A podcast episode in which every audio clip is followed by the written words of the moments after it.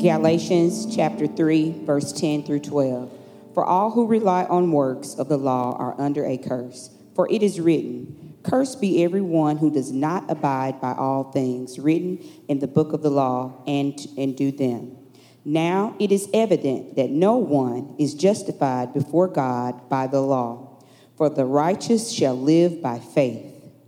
But the law is not of faith, rather, the one who does them shall live by them. Christ redeemed us from the curse of the law by becoming a curse for us. For it is written, Cursed is everyone who is hanged on a tree, so that in Christ Jesus the blessing of Abraham might come to the Gentiles, so that we might receive the promised spirit of faith. Galatians chapter 3, verse 10 through 14. This is the word of the Lord. Thanks, Thanks be to God. the Lord. Thank you so much. Hey, let's, uh, let's join together and pray for the blessing of God's word.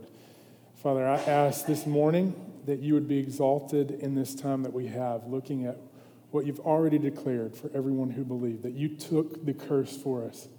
I pray that you'd add to our joy and to our faith, that we would live lives of promise, receiving the blessing that you've given to us through Jesus Christ.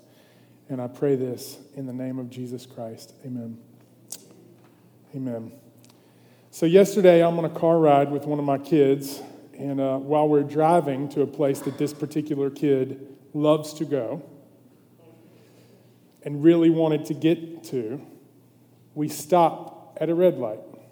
There's no one else there, no one's around, and after what, waiting for what feels like an eternity, when there's no one else giving, we're not giving anyone permission to go because of our stopping. This kid of mine suggested, look, let's just go on and run the light. Let's just go. It's pointless to stay here and wait. And so I did. I'm just kidding. I didn't do it.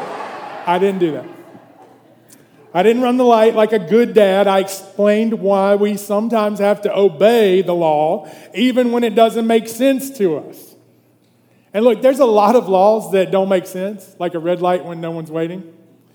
Um, in Singapore, uh, it's illegal to chew gum. It's illegal even to have chewing gum. Did y'all know that? I didn't. I just looked it up this week. In Venice, it's illegal to feed the birds. In Greece, it's illegal to wear high heels near the Acropolis. In Alabama, there's a law that says you can't pretend to be clergy or religious figures. So, no dressing up like a monk or a priest on Halloween, guys. If you're in Alabama, that is. In Mississippi, there's this code that makes it illegal to seduce a woman if you've promised to marry them and you don't intend to. there's also a law in Mississippi that says you cannot sell cat meat. I'm not sure why that's a law. Um, and I'm not sure anybody's in the market. And if you were planning a business to do that, sorry, it's illegal here. And there's a lot of people who have that kind of impression of the church. It's like this land, uh, landscape of landmines where you walk in and you're kind of anticipating some type of rule that you didn't even know was a rule. And so if you're new in this room today and you're wondering, like, what are the rules that they're going to um, play by? I just want to welcome you here. For some people, that's what coming to church feels like. Feels like this unanticipated set of rules. Some people, that's what reading God's word feels like. You read it wondering, it's like going to be a constant discovery of things that you fall short of, a constant discovery of laws that you've broken, a constantly uh, it's a discovery of rules that you have not kept with your life. And if that's you today, you're in really good company because we love to welcome the faint-hearted. the church should be the most welcoming place to people that feel weary and insecure and trepidatious. So if that's you, welcome. I love the Jesus Storybook Bible because at the beginning of it, Sally Lloyd Jones puts it this way. She says, Now, some people think the Bible is a book of rules telling you what you should and shouldn't do. The Bible certainly does have some rules in it, they show you how life best or works best. But the Bible isn't mainly about you and what you should be doing, it's about God and what He has done. And every time we approach God's Word, and a time like this together, we might approach it asking the question God, what do you want from me? What do you require of me? What do I need to do in order to be right with you? But today, I want to just invite you to approach God's word and this time together asking the question What have you done, Lord Jesus? Who are you? And who do you want to reveal yourself to be in this moment? So, God revealing himself for us who have faith. That's the invitation of Christ and the invitation of this text we're going to look at today. We're looking at Galatians chapter 3, verses 10 through 14, which is what we just read together. And he's answering, Paul is answering this question How should we understand the law of God and the gospel of Jesus Christ? How do these two things work together? How do we continue to believe that the law from God is still from Him and we embrace this message that Jesus Christ has paid it all and fulfilled the law? And so, just to recap, if you're new here or this is your first week, we've been in Galatians for six weeks. Today is week seven. And I want to give you just a quick overview, 30,000 foot view. I'm so grateful that you're joining us, even if it is the first time. Paul is the writer of this book. He's writing it to a group of people who've been misled. They were converts to Christianity, and he had gone out and planted this church. The church had been misled by a group of people called the Judaizers, a group of people who wanted to add additional burdens to the reality of what Christ had done in order for them to become more Jewish. And in this correction of what they'd been believing, Paul lays out two different ways to live. So there's a way in which you believe, the way of faith, that leads to promise and provision of Jesus Christ. And there's another way to live, and this is the way that these people have misled you in, where you trust in your own works. You rely on works of law, and it will lead to curse. And so the summary of the whole book is in the two verses, the one right before where we started today, verse 9, and verse 10, where we started today. So I want to read those two verses to lay out what Paul's doing. He's saying there's two ways to live. First, so then, those who are of faith, that's one way, are blessed, along with Abraham, the man of faith. Second way to live. But those who rely on works of the law are under a curse. For it's written, Cursed be everyone who does not abide by all things written in the book of the law and do them. So, two things. He lays them side by side blessing and curses, a life of promise, a life of burden, a life of uh, uh, where God gives us life and the inevitability of death on the other hand. Curses, blessing, two ways. So you understand God in His world in one of two ways today. He's not just laying this out for them, He's saying for us as well. There's two potential ways. You can see God and His world as some rule keeping religion or a grace giving relationship with Jesus Christ. And for every one of us, as individuals, as people, we are either living a life of faith in what Christ has done or a life of self reliance. And today, he's going to lay out what the self reliance will lead to. It will lead to curses. So, bottom line, today, my prayer, my hope for us and those in the room that feel faint hearted, that you would renew your strength and that it would come from some other source than your ability to pull yourself up by the bootstraps and do better. Because God is ultimately asking you to do something, to receive something He's offering, to believe it and receive it. And so Paul continues his confrontation that we're walking through, and he lays out three things, and I'm going to just point out where we're going. Here's the three points. First, he's going to give them a warning. There's a curse if you're trying to attempt to, to uh, rely on yourself and the works of the law. There's a warning, and then there's a promise of Christ's redemption, and there's this great provision of God's blessing and spirit to everyone who believes. So, first, let's look at the warning. We already looked at this verse, it's going to be on the screen again. For all who rely on works of the law are under a curse. For it is written, Cursed be everyone who does not abide by all things written in the book of the law and do them. Paul's warning these Christians in this moment. If you revert back to the things that you've been counting on to deliver you, if you're counting on yourself to be good enough to deal with your shame, your regret, all the things that you've done, the only thing that's going to lead to is curse.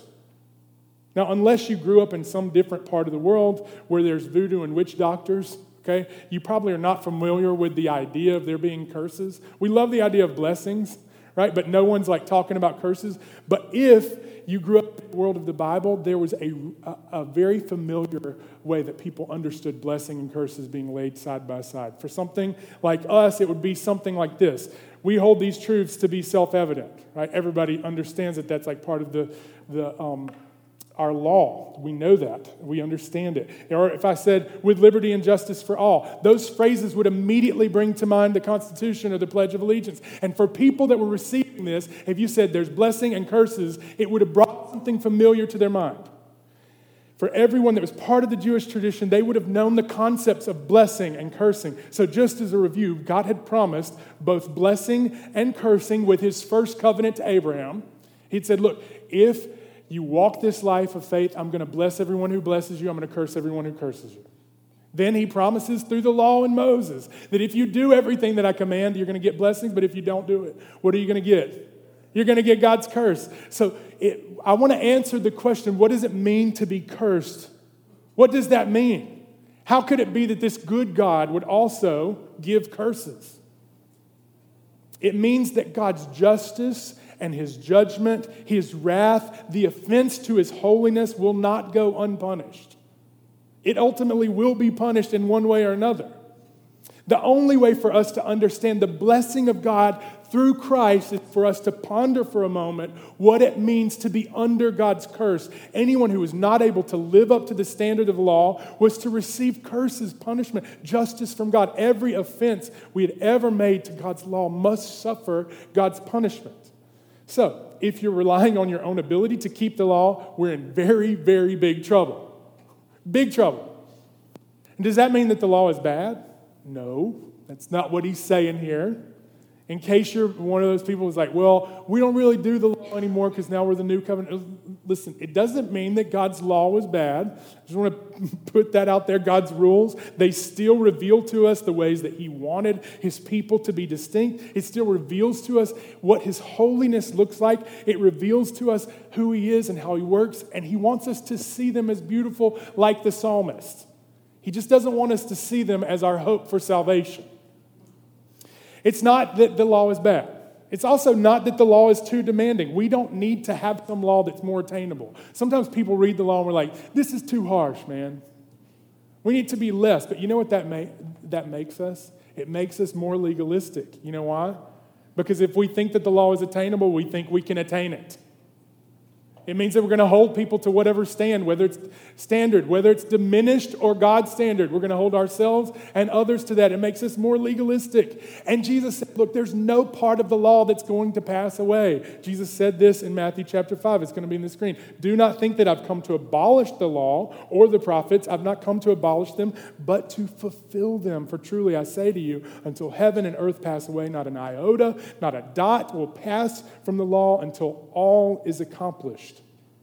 In other words, we're not to think it's bad.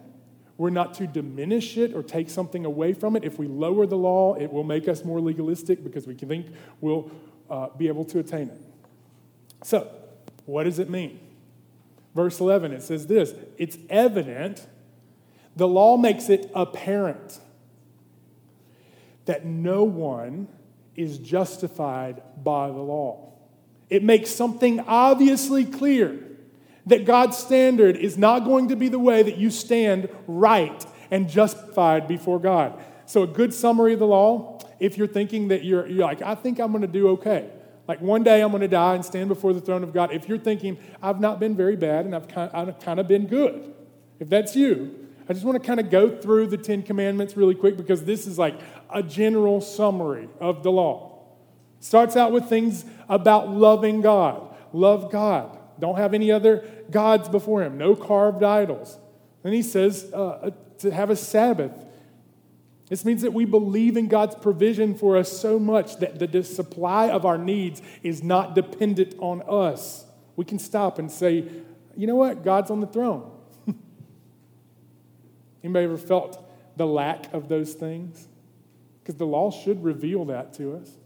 Maybe there's other things that we value more than God, or we, we put our trust in more than God, or we put our trust in ourselves, which every violation of the Sabbath is that, that we're, we're trying to be the supply for our needs. Second part of the law is love for others. Honor our parents and our authorities. Anybody ever done that perfectly? I've not met the man. Sexual purity, not committing adultery, sex outside of marriage, honesty, don't lie. Anybody guilty of lying? Let me just remind you uh, Apple terms of agreement, I've read and agree. Anybody ever done that? All of us are liars. you ever taken instead of given? God's law is calling us to be a generous people, not to take something away from someone that we don't deserve. It makes us grateful for what we have rather than coveting what we don't. It, he's calling us to these standards that we cannot possibly attain. And in verse 10, he's saying this if you're relying on your own ability to do these things, you're under a curse. And it's saying everybody Jew, Gentile, no matter whether you have a Jewish background, you're slave free, no matter your background, if you're raised in church or you have no pedigree of church membership, you don't have anything like that. Everyone has one thing in common. If you're trusting in yourself, this is the end result. It's not, it's not blessing, it's God's justice. So the law is God's standard of holiness. And through the law comes this knowledge of sin. We understand that, that it exposes something deeper going on in our hearts. The law is God's standard, and we're supposed to evaluate ourselves not based on our own ability to evaluate things. Look, we're really good at evaluating things, okay? We are so glad to evaluate ourselves based on other people. Like everyone feels pretty good as long as you can compare yourself to other people. But when you look at God's law, we're saying, wait a minute, this is an unattainable goal. It shows the futility of trusting in any work that we could accomplish by ourselves. It's an unattainable mark and a target. You guys ever watch the first pitch at a baseball game? You know what I'm talking about? First pitch is somebody influential they bring on onto the field and they're supposed to throw it, and it's like hilarious because they obviously are not a pitcher. This is not their profession. And look, I'm really glad that I've never done anything so important that I might have to do this uh, because I would not want that kind of pressure, right? Just imagine that for some reason you got called to do the first pitch and it's just awful. And there, look, all of our other pitchers are sick and we need you to fulfill the rest of this night. It would be foolish, right? And in so many ways, those who are seeking to live by the law are living in this delusion where both they think their ability to keep it and the law's ability to actually change them or be this deliverance so that they might stand right before God. The law is limited in this way. It can't, it can reveal the right thing, but it can't change your motivation. It can't change you. So who wants to try? That's ultimately what Paul's saying. Really? You want to go this route? Don't go this route. It's going to be in vain. They're still convinced that maybe they could add something to what Christ had accomplished. So, Paul's conflict and confrontation with this group of people is that they, they don't miss it. Don't miss what God's provided for you through Jesus Christ. The heart of the gospel is that He's loved us, not based on what we did, but based on what He's done. And you know, the, Christ summarized the law with this love God, love everyone else. Love God, love your neighbor, and we can still be all about those things and still be legalistic about it and graceless. So, anyone here who's relying on their performance, I just want to warn you, as Paul warned them, it's a curse. It's not good. No one is justified by the law. Because anyone who does them, you got to live by all of them. As James 2:10 says, whoever keeps the whole law but falls in one point has become guilty of it all. So, What's our hope? According to uh, one rabbi, 242 positive commands, you got to do this. 365 prohibitions, one for every day of the year.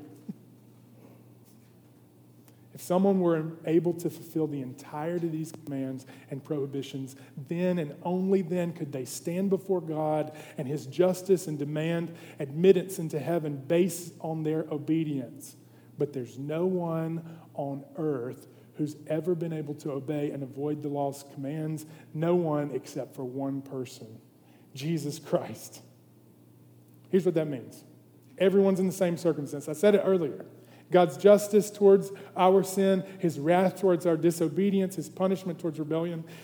The only way that we're going to celebrate in God's mercy is if we understand this reality. Uh, it sounds pretty harsh, right? To talk about the curse of God. But if we're dismissive of it, then we also will be dismissive of the price that was paid for us and the great cost that was given to us for our redemption. So, What options do we have to be justified? Verse 13. Look at this.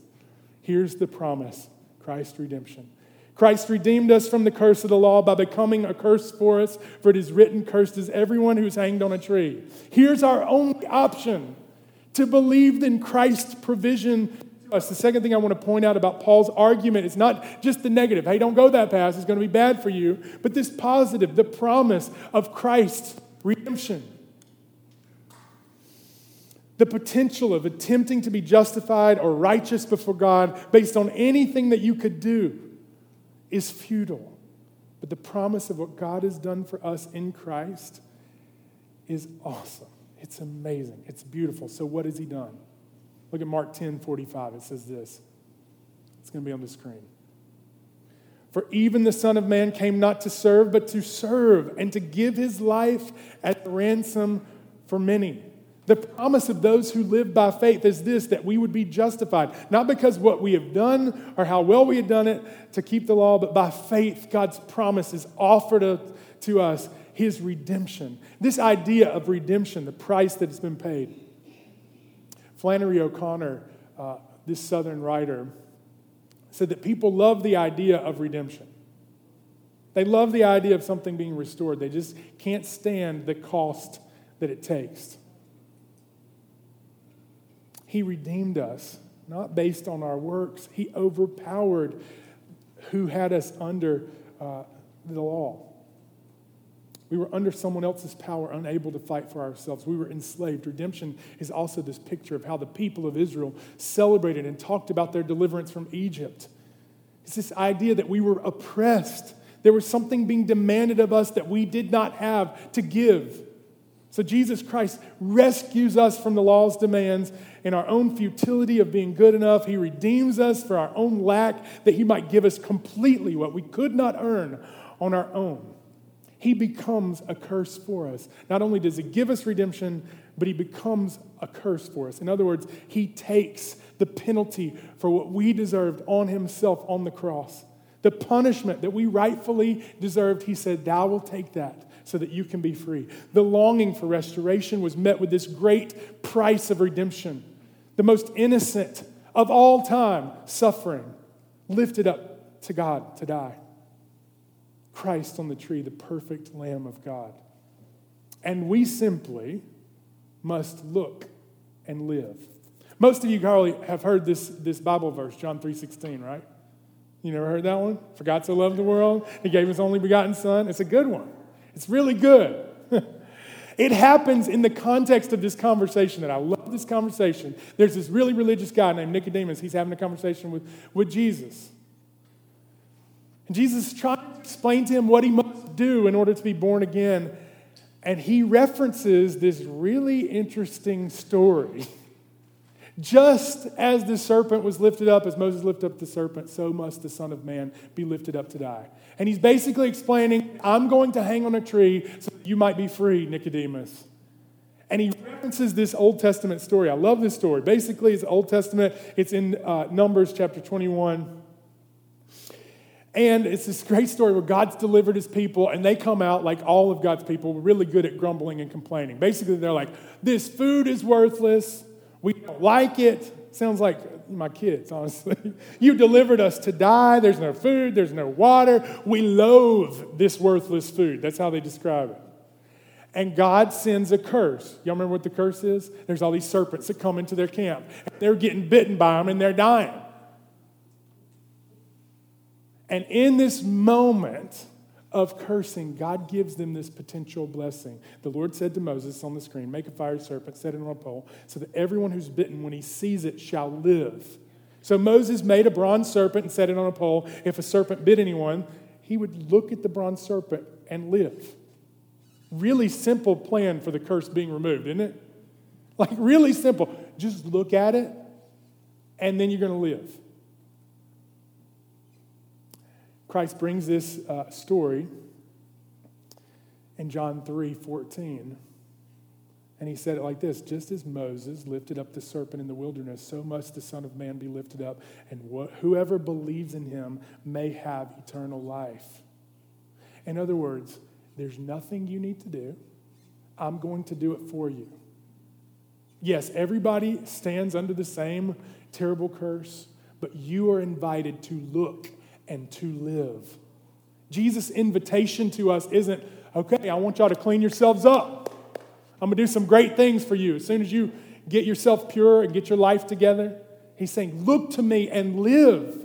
There's a great pardon. There's a great price that was paid. Look and trust that is enough.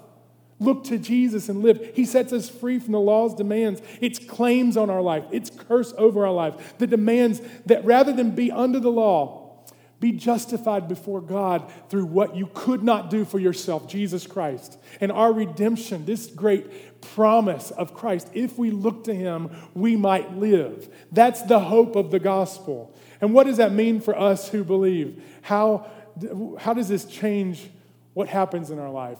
Third thing I want to point out in this passage is the provision God's blessing and His Spirit. Look at verse uh, 14. It's going to be on the screen. So that in Christ Jesus the blessing of Abraham might come to the Gentiles, so that we might receive the promised Spirit through faith. In other words, God alone provides this promise of Abraham. Everybody was interested in getting on Abraham's promise, okay? That's what the conflict was about. They're like, look, you got to be circumcised, circumcised, you got to act like a Jew, and then you're going to get the great promise of Abraham. You can be like all the Abraham's descendants if you just act like us and behave like us. And he's saying, no, no, no, no, no, no. The only way that you get in on this blessing is through faith in Jesus Christ. The blessing of Abraham that God would go with him and make him a great nation and make him great, make his name great, bless those who blessed him, curse those who cursed him. They're saying, look, there's not some other route to get within this lineage of Abraham. It's only through Jesus Christ that you can be grafted into this tree. The second thing that he's saying that he provides to them, not just the blessing of Abraham, but the ultimate provision, the gift of the Holy Spirit.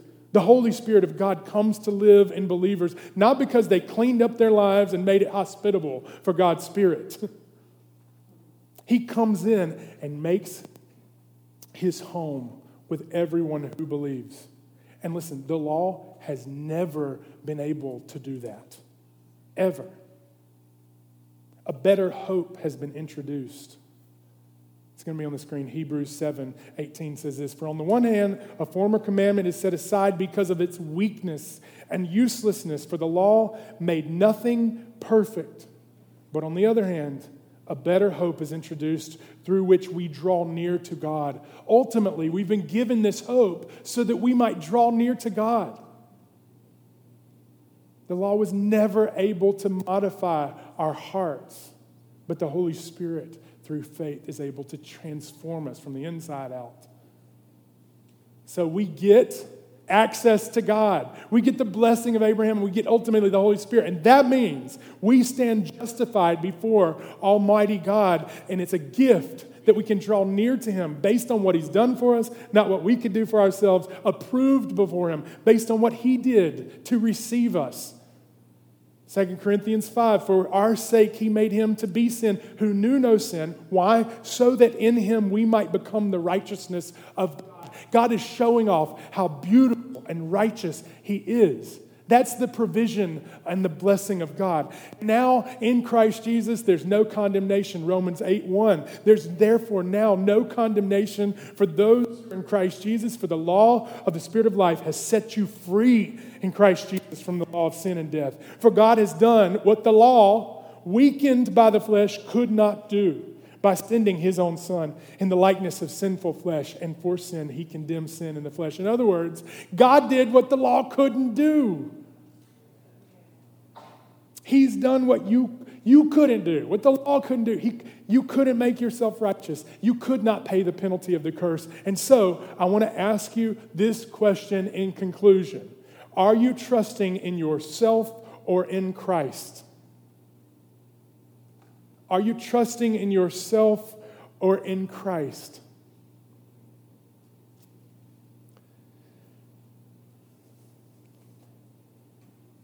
Jesus told this story about people who were trusting in themselves.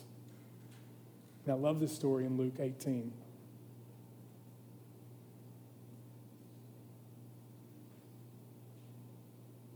I want you to introduce it. He told this parable to some who trusted in themselves that they were righteous and they treated others with contempt. You know what always happens when you trust in yourself for your own righteousness? You treat others with contempt because they're not living so, so radically as you are.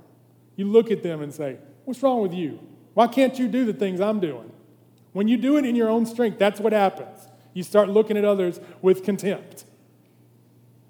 So Jesus tells this story for those who trust in themselves, and they were looking at others going, I don't like how they're living. Two men went up into the temple to pray one a Pharisee, the other tax collector. The Pharisee, standing by himself, prayed thus God, I thank you. I'm not like other men, extortioners, unjust, adulterers, are even like this tax collector. I fast twice a week, I give tithes of all that I get. In other words, God, thank you that I'm so good. Thank you that I am really good at being good. But on the other hand, the tax collector, standing far off, would not even lift up his eyes to heaven, but beat his breast, saying, God, be merciful to me, a sinner. And this parable that Jesus told was for this purpose. You want to know how to stand justified before God? We all need to know that, okay? We all need to know how to stand justified before God. And he's basically putting those two stories side by side. You can stand on your own righteousness you're going to leave unchanged. You can stand on God's mercy, and it's your only hope. And here's what he said I tell you, this man, the tax collector that beat his breast and said, I can't even lift my eyes to you. This man went down to his house justified rather than the other. For everyone who exalts himself will be humbled, but the one who humbles himself will be exalted. So I'm asking you this question Are you trusting in yourself or in Christ? Because one is doomed to fail, and one is the greatest provision that you could ever receive. And his invitation to you is to look and to live, to gladly receive it. That's his invitation to everyone. For us who rejoice in his mercy, for those who fear. If you're faint hearted today and you're weary, come before the throne of God trusting not in what you could do, but what Christ has done. I love how Bonhoeffer says it in Life Together. He wrote this book about how they would live their life together. He said this You are a sinner, great, desperate sinner. Now come as the sinner that you are to God who loves you. He wants you as you are. He does not want anything from you, a sacrifice, a work. He wants you alone. My son, give me thine heart. God has come to you to save the sinner. Be glad. This message is liberation through truth. You can hide nothing from God. The mask you wear before men will do you no good before Him. He wants to see you as you are, He wants to be gracious to you. You do not have to go on lying to yourself and your brothers as if you were without sin. You can dare be a sinner.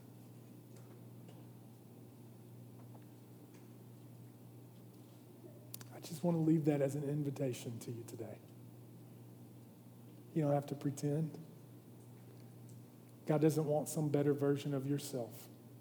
He's inviting you to come as you are because that's the only way you can receive what He has to give. You don't have to pretend to be better. In fact, if you're trusting in anything other than what He alone can provide, it is doomed to fail. Let's pray together. Father, thank you for your word today. I pray that you would make us just liberated by it. You grant us faith to believe and that we would live this life of promise that you've offered.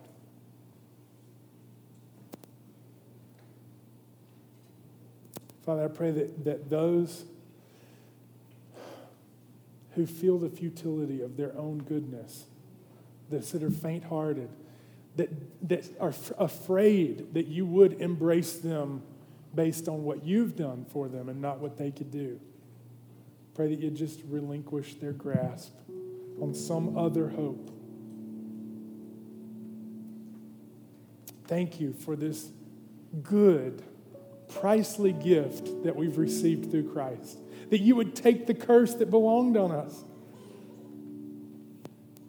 That you would take it on yourself and rescue us by your mercy. And I pray that we'd receive it once again by faith, that we'd just believe and draw near to you.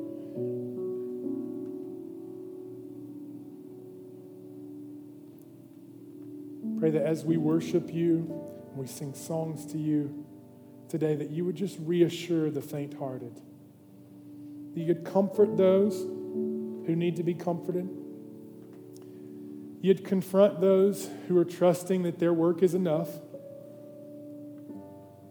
And they would see your good provision for them. And they would receive. They would look and live. And I pray this in the name of Jesus Christ. Amen.